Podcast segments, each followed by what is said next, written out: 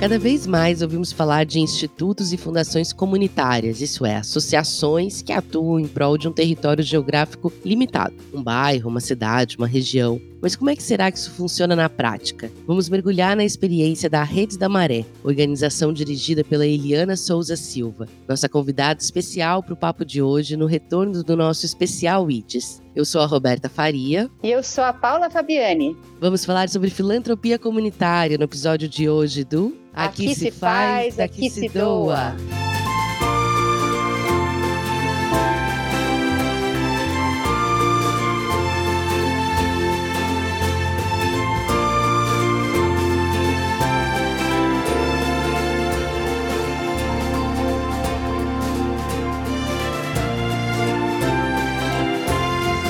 Está começando mais um Aqui Se Faz, Aqui Se Doa, o seu podcast semanal sobre cultura de doação, produzido pelo Instituto MOL com apoio do Movimento Bem Maior e divulgação do Infomoney. Bem-vinda à nossa segunda temporada, Paula, que saudades! Ai, nem me fale! Obrigada por estar aqui de novo, é um prazer enorme estar fazendo aqui esse podcast com vocês. Alegria te receber e o papo de hoje vai ser muito legal e fala sobre um modelo que ainda é pouco conhecido no Brasil, mas que tem se consolidado cada vez mais internacionalmente como um importante arranjo institucional para o desenvolvimento de territórios específicos. E a Paula é uma enorme especialista nisso. Nossa, Roberta, institutos e fundações comunitárias são uma paixão. E são organizações que podem ser associações ou fundações que atuam em prol de um território geográfico delimitado, né? Como você já mencionou, seja ele um bairro, uma cidade, uma região. Mas sempre com uma visão de longo prazo e buscando o impacto sistêmico para o desenvolvimento dessa região. São protagonistas na interlocução entre organizações e iniciativas sociais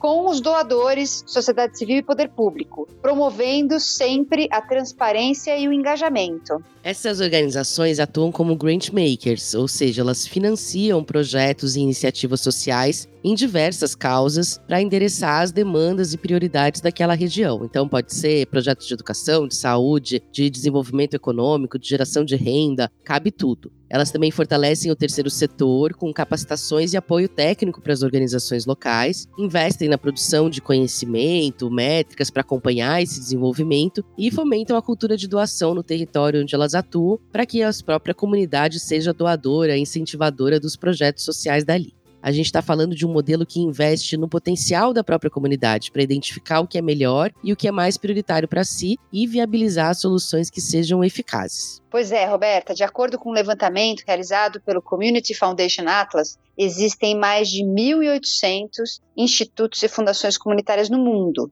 E juntas, essas organizações movimentam mais de 5 bilhões de dólares todos os anos. E para fortalecer esse movimento no Brasil, em 2020, o IDS criou o programa Transformando Territórios, em parceria com uma fundação americana chamada MOT. Uau, Paula, que massa! Quanto dinheiro, hein? Eu tô curiosa para saber mais. Vamos logo chamar a nossa convidada? Ai, vamos lá!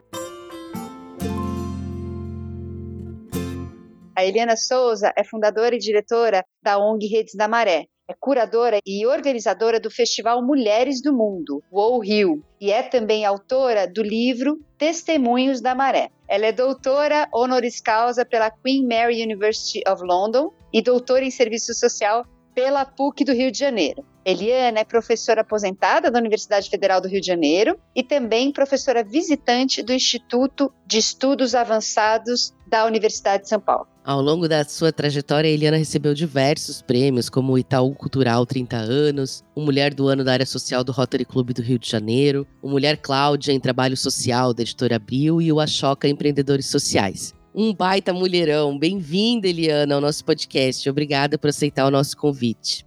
Muito obrigada, eu que agradeço. É um prazer poder partilhar a experiência da Rede da Maré com vocês. Eliana, que bom te ver aqui. Fico muito feliz da gente estar junto nessa conversa. E você lidera uma organização em um dos principais complexos de favela no Rio de Janeiro. E antes da gente entrar no tema da nossa conversa, que é a filantropia comunitária, eu gostaria que você falasse um pouco sobre esse território e sobre a atuação da Redes da Maré. Bom, Maré realmente é o maior conjunto de favelas do Rio de Janeiro. Na verdade, a gente fala que esse nome Maré agrega 16 diferentes é, realidades, não é uma coisa homogênea, então a gente inclusive costuma falar que não é maré, são marés, porque são 16 favelas que conformam diferentes realidades, apesar de terem muitas questões, principalmente sociais, para serem enfrentadas comuns. Então, a Maré é uma região no Rio de Janeiro que fica numa parte central da cidade. Ela fica entre a zona sul e a zona norte, tem está bem num lugar assim central. Então não tem como você vir ao Rio de Janeiro e não passar pela região da Maré. Você vem de avião, você vem de carro, você passa porque a Maré fica entre as principais vias de acesso, a linha vermelha, a Avenida Brasil e a linha amarela. Está do lado do aeroporto internacional né, do Rio e é uma região que agrega 140 mil pessoas num raio né, de 4,5 quilômetros e meio.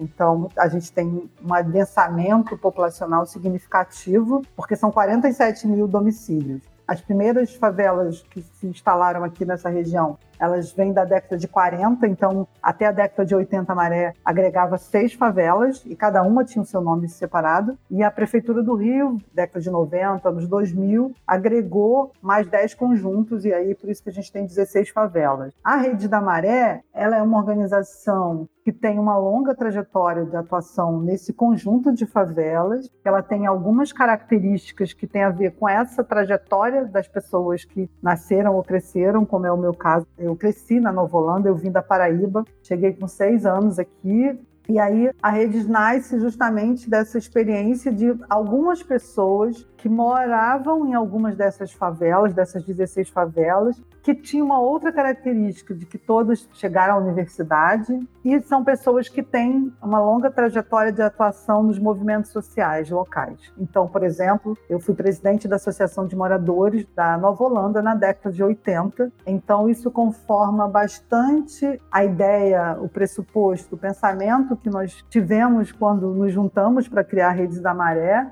e também diz muito sobre o objetivo, a missão da Rede da Maré, que é justamente de uma maneira muito objetiva, que é, a gente quer ser uma organização que tem um foco territorial grande. Todo o nosso trabalho é pensar projetos que, de maneira estruturante, impactem nesse território de 16 favelas, onde moram 140 mil pessoas e esses projetos, na realidade, essas iniciativas que a gente desenvolve, a gente entende que são iniciativas que são fundamentais para que a gente estabeleça direitos dessa população, 140 mil pessoas, pensando na cidade do Rio, como é que a gente cria uma isonomia, ou seja, uma igualdade, ou como a gente enfrenta a desigualdade em relação ao acesso a esses direitos. Incrível, Eliana. É um trabalho imenso, um desafio gigantesco. E também, como todos os desafios gigantescos, com muitas oportunidades, muitas maneiras de atuar. Né? Na pandemia, especialmente, a gente viu uma grande mobilização feita por vocês em muitas frentes. Eu gostaria que você falasse um pouquinho, brevemente, assim, de como foi esse enfrentamento que ainda não acabou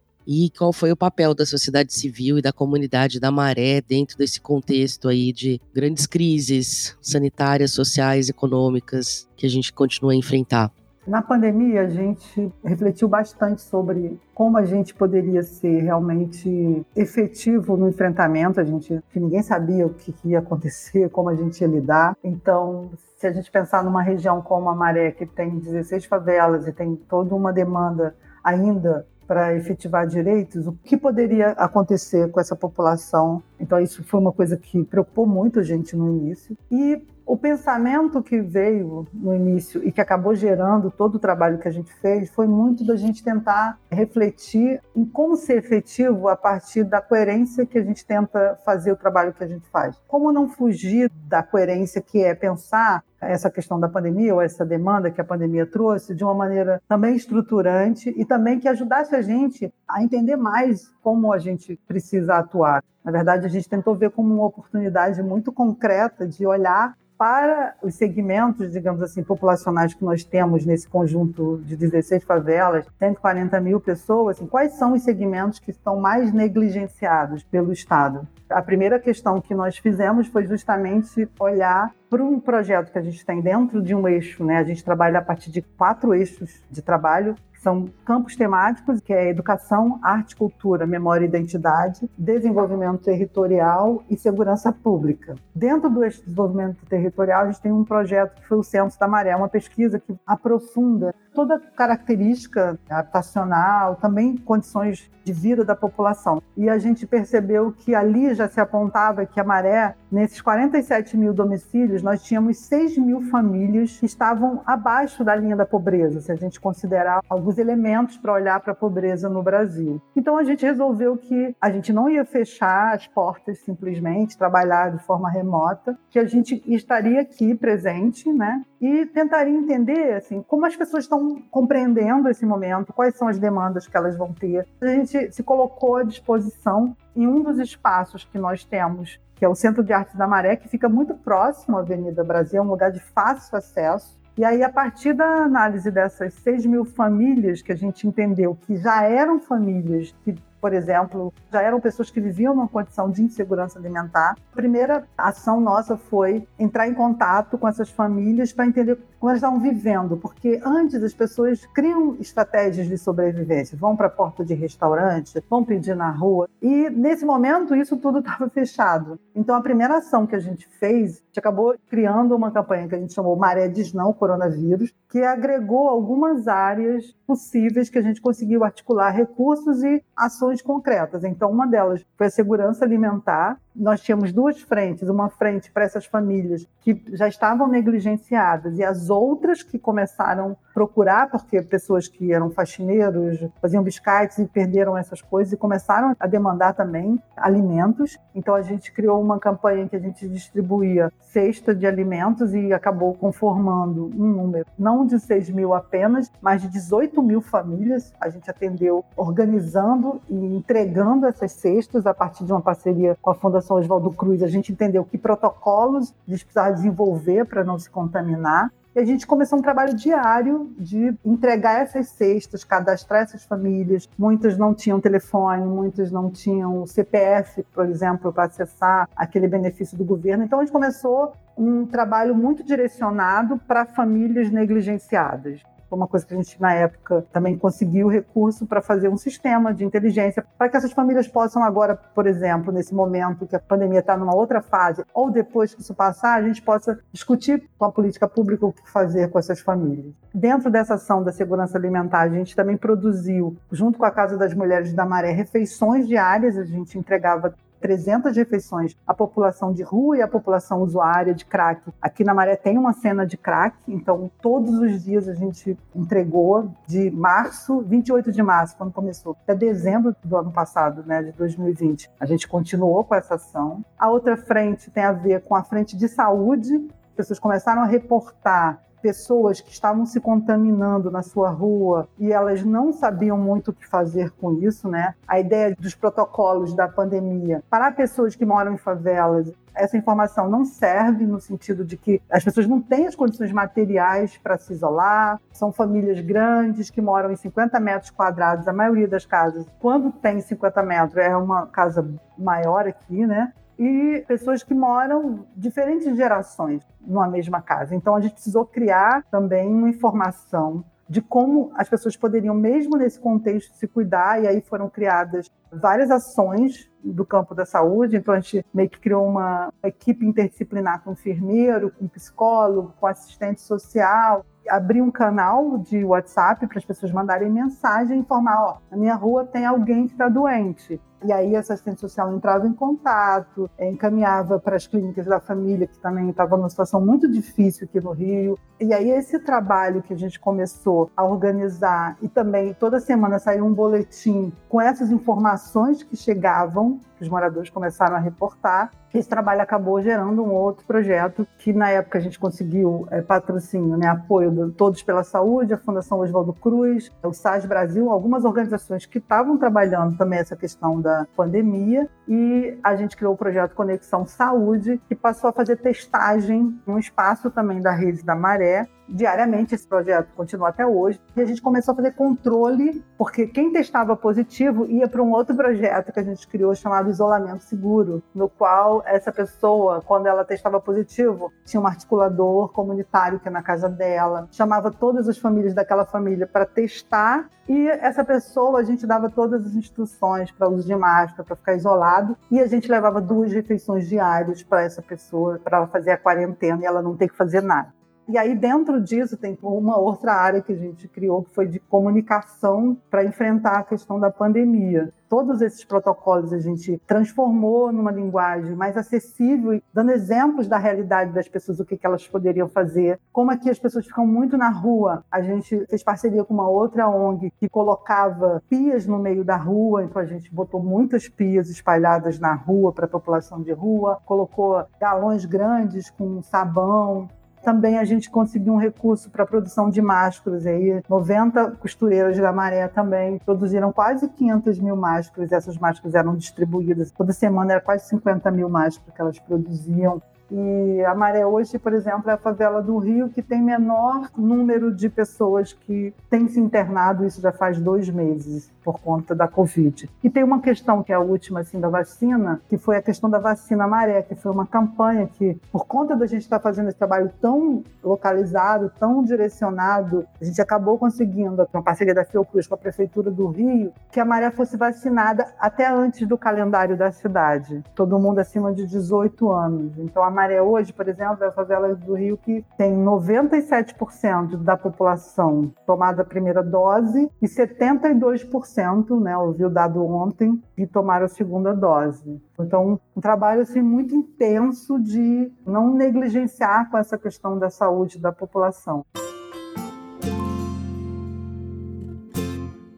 Nossa, é incrível. São tantas ações, né? Eu acho que esse olhar sistêmico, você usou até a palavra de estruturante, de olhar para os problemas de uma forma interligada, interconectada. Vou até aproveitar esse gancho para entrar no tema desse episódio, que é a questão da filantropia comunitária, o desenvolvimento de fundações e institutos comunitários também em alguns momentos você trouxe a questão do empoderamento da comunidade, das pessoas, e vejo nas ações que vocês têm, vocês estão sempre envolvendo as pessoas que habitam nesse território, né? E mencionou muitas parcerias. E eu sei que vocês já fizeram no passado também apoio a outros projetos locais, de outros coletivos e outras organizações. Mas não me esqueço de uma conversa que a gente teve, da sua preocupação de deixar um legado, de deixar algo perene nesse território que possa cuidar da maré Maré, não só apoiando a Rede da Maré, mas apoiando outras instituições. A gente está junto um pouco nessa história, né, Eliana, com o apoio do programa Transformando Territórios, do IDS. Eu sei que você está criando o Fundo Comunitário da Maré, que vai ter como objetivo fomentar e financiar diferentes iniciativas sociais, projetos que operam no território da Maré. E aí queria que você falasse um pouquinho sobre esse modelo e por que que ele é um pouco diferente do que vocês fizeram até aqui.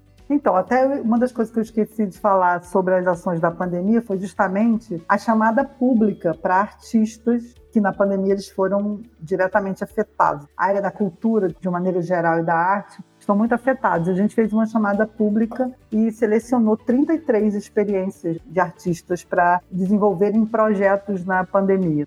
Em relação à questão da fundação comunitária, do fundo comunitário, a gente é uma experiência que a gente vem desenhando, vem aprendendo, entendendo como isso pode ser algo que fica desse trabalho todo, de tantos anos, de tanta profundidade, porque a gente entende que é uma forma de justamente poder ampliar o nosso trabalho para além da rede da maré. A gente tem uma demanda hoje muito forte de deixar um legado em relação à questão ética, em relação à questão de valores, da maneira como a gente trabalha, enfim, uma, uma ideia de como a gente preserva as ideias, principalmente, e tudo que a gente vem construindo ao longo do tempo, porque a Maré é maior que 96% das cidades brasileiras. Se a Maré fosse uma cidade, ela seria uma cidade de médio porte. Então, mesmo a gente sendo uma organização da sociedade civil, para a gente também ter um resultado em relação ao trabalho que a gente faz, para a gente impactar nessa realidade, a gente precisa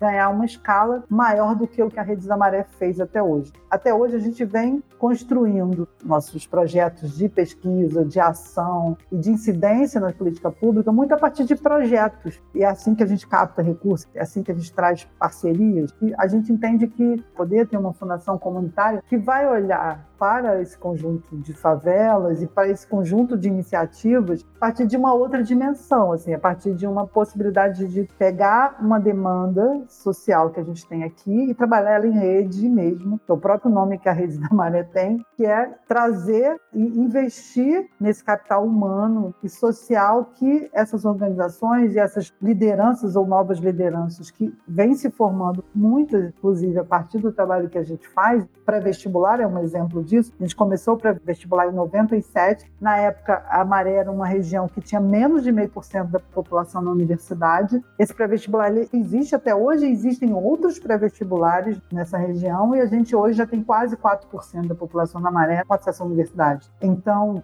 a gente não consegue isso se a gente continuar atuando apenas com um projeto. A gente precisa realmente fomentar uma rede de projetos ou de lideranças ou de iniciativas ou de coletivos que possam, a partir de uma temática, a partir de um direito que não está estabelecido, criar essa possibilidade de inventividade para enfrentamento desse problema. Essa é uma questão. E a outra, tem uma preocupação grande nossa de como é que a gente contribui na formação de boas lideranças, no sentido de saberem elaborar um projeto, saberem defender esse projeto, no sentido de fazerem uso honesto claro, transparente dos recursos que são trazidos. Como é que a gente presta conta disso? Então, a gente também quer contribuir para essa ideia de qualificar, vamos dizer assim, a sociedade civil local, para que a gente realmente possa dar um salto e sair dessa ideia da favela como um lugar de ausências e trazer a ideia da potência que é a favela.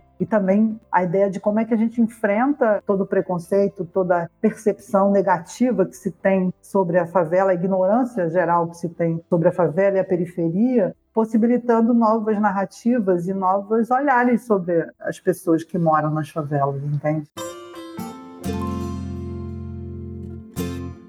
É um projeto incrível. Eu fico pensando nos nossos ouvintes, boa parte é do terceiro setor também. Para quem escuta e gostaria de começar a pensar em fazer isso também, né, nas suas realidades locais ali. Na prática, o que isso vai significar? Vocês pretendem captar quantos milhões? Isso funciona como se fosse um endowment? Tem comitês? Como é a mecânica disso mesmo na prática que você vislumbra? Como eu disse, a gente está há quatro anos tentando entender o melhor modelo para esse projeto. Acho que o IDES vem, é uma organização que a gente tem parceria desde o primeiro momento que a gente começou a pensar. Então, a gente vem aprendendo com outras organizações que já existem. Isso não é muito comum ainda, infelizmente, no Brasil, né? essa ideia das pessoas doarem, né? das pessoas pensarem em investir em projetos realmente que tenham esse interesse de mudar territorialmente uma região. Então, a gente vem se juntando a algumas redes de filantropia, tanto é a própria rede de filantropia, o IDES, para justamente entender como é que no Brasil isso vem sendo feito. Então, no nosso caso, a gente tem um estatuto, né, já tem um documento que rege a ideia do que seria esse fundo, ou essa fundação comunitária. Ela tem esses dois lados, né, fortalecer o trabalho da Rede da Maré e investir em novas lideranças e coletivos e instituições. Então, todo recurso vai para essas frentes de trabalho que a gente precisa. A gente tem um comitê de investimento, né, são pessoas que têm um reconhecimento público sobre essa questão de como fomentar o bom uso do recurso, né, no sentido não só da utilização, mas também do como investir e como fazer esse dinheiro crescer. É um endowment, na verdade é um endowment. A gente estabeleceu uma primeira meta de 20 milhões. Foi um cálculo feito por essas três pessoas que são economistas nosso estatuto tem um primeiro conselho de investimento e um conselho de projetos, que depois vai ajudar justamente a gente a priorizar. O que, que a gente vai priorizar dentro de um contexto como o da maré, no que, que a gente avançou até agora, realmente a gente quer investir para mudanças estruturais. O que, que faria uma mudança estrutural? O que, que a gente precisaria criar, inventar? Né? Essa coisa muito a partir dos moradores, muito a partir da mobilização social também. Então, é um endowment, a gente já tem uma conta bancária, o Banco Santander tem uma linha de investimento e de acompanhamento de fundos patrimoniais. Então, o dinheiro que a gente está recebendo, a gente já está colocando dentro dessa conta. A gente começou com uma primeira doação, uma, foi uma doadora individual, que é a Beatriz Bracha, ela autorizou a gente, inclusive, dizer que ela fez a primeira doação. Ela mesma tem ajudado para que novos doadores cheguem para essa primeira etapa. É a primeira vez que a gente está fazendo algo nessa dimensão, vamos dizer assim, porque a gente precisa juntar esse valor, né, essa primeira meta, para poder daí começar a usar. Porque também foi feito um cálculo para entender o quanto a gente precisaria para poder começar uma frente como essa, de incentivar novas organizações, novos projetos dentro da maré. E aí a gente vai começar a operar, a gente vai começar a aprender. O fundo já está sendo registrado e vai ter um CNPJ específico a partir de novembro agora, separado da rede da Maré.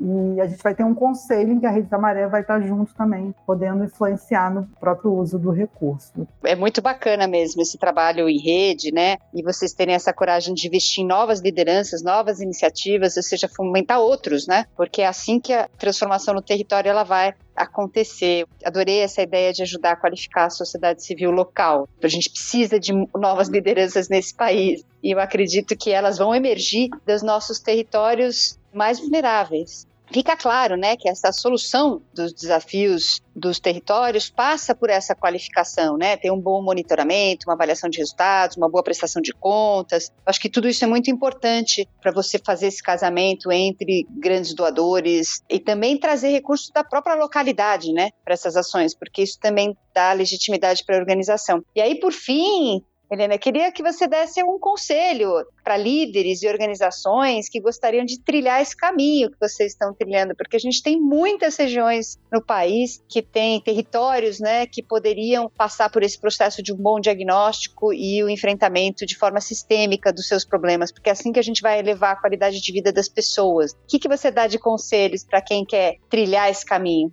Bom, eu não sei se seria conselho, né? Mas eu assim, eu posso partilhar um pouco do que eu sinto sobre esse processo, que eu acho que assim, tem muitos projetos interessantes Brasil afora, tem muitas pessoas que dedicam a sua vida, né, a estar tá fazendo projetos sociais. E a gente precisa, na verdade, pensar se quer dar esse passo, né? Como eu disse, eu estou há quatro anos tentando estudar, conhecer experiências. Então, acho que isso é um, tem um tempo, isso não é uma coisa rápida. Acho que tem que ter uma coisa orgânica, no sentido de que o que está escrito ali tem que ser a verdade, tem que ser o que realmente é, a gente está vivendo no momento em que a gente está pensando essa possibilidade de fazer um, um fundo comunitário, uma fundação comunitária. Então, acho que a primeira questão é realmente pensar qual é a melhor opção para o seu lugar, né, para seu projeto, para sua organização, para o seu território. Acho que não tem uma ideia comum para todos. Acho que a ideia de ter um fundo, ela é comum, mas isso vai se adaptar a cada realidade. Cada território vai ter os seus desafios, né? Assim, eu acho que é muito ser é verdadeiro assim no, naquilo que se quer, entendeu? Eu quero realmente deixar um legado aqui e que as pessoas não tenham que passar às vezes por questões que eu passei. Eu estou desde 13 anos, tenho 59, nesse processo de estar tá envolvida em luta comunitária, em projetos coletivos. Eu fico pensando que acho que tem um aprendizado que precisa ser passado, que precisa ser trocado. Então, assim, reconhecer isso não é uma questão só formal, é uma questão mesmo de vida, é uma questão de onde é que está a verdade do seu projeto. Acho que, assim, para mim, isso hoje é uma verdade. Assim, eu preciso passar tudo que eu aprendi. E aí eu acho que as pessoas precisam passar pelo que eu passei, os desafios, às vezes, as dificuldades. Acho que o fundo vai dar essa perspectiva da gente ter outros desafios, entendeu? A gente precisa passar por isso. Então, não sei, eu acho que a maior experiência que eu posso dizer, assim, sejam verdadeiros naquilo que vocês realmente querem fazer, assim, e aí vai vir. As coisas têm que ser inventadas, não estão prontas, né? Muito boa essa fala, as coisas têm que ser inventadas. Adorei. Querida, muito obrigada pela sua presença, por aceitar o convite. Você trouxe pontos muito importantes. Acho Incrível o seu exemplo, assim, né? De você cresceu dentro da maré, a sua história se confunde com a da comunidade, né? O seu ativismo se confunde com a história da organização, é tá tudo junto e misturado e olhar esse momento duplo, né? De legado, mas também de comprovar. Acho que a pandemia também comprovou muito isso, né? Havia tanta gente bem intencionada, empresas, doadores querendo ajudar e ficou muito claro que não é possível ajudar sem envolver a própria comunidade, porque é na comunidade que residem os conhecimentos e as soluções para aquilo que se enfrenta. Muito bonito ver esse projeto nascer. Espero que você volte aqui para contar para gente resultados incríveis. Eu queria dar uma dica aí, quem puder, tiver interesse de conhecer melhor a campanha, a gente fez um relatório no final do ano, assim, com tudo que a gente fez e isso acabou virando uma publicação que está no site redesdamaré.org.br. Se for lá em publicação, você baixa o livro, vira um livro. Tem na Amazon também, contando toda essa jornada nossa, entendeu? Que massa, muito inspirador. Eu também queria agradecer muito você aceitou nosso convite de contar eu não conhecia esse pedaço da pandemia, conheci o pedaço de antes da pandemia, né? Que foi quando eu fui te visitar e conhecer, fiquei realmente muito impressionada com o trabalho de vocês. E para quem deseja saber mais sobre o conceito de fundações e institutos comunitários e conhecer exemplos de outras organizações que atuam para o desenvolvimento de territórios, eu convido para conhecer, né, a nossa iniciativa do ISO de fomento a esse tipo de organização no site www.transformandoterritórios.org Paula, em nome do Instituto MOL, agradeço também a sua presença aqui nesse bate-papo e também ao IDS por essa parceria deliciosa. Ah, eu que agradeço. É sempre uma delícia estar aqui com vocês. E por hoje é isso, pessoal. Esse podcast é uma produção do Instituto MOL com apoio do Movimento Bem Maior. A produção é da Luísa Lima, do IDES, e o roteiro final e a direção são da Vanessa Henriques e da Ana Azevedo, do Instituto MOL. A edição de som é do Bicho de Goiaba Podcasts. Até mais!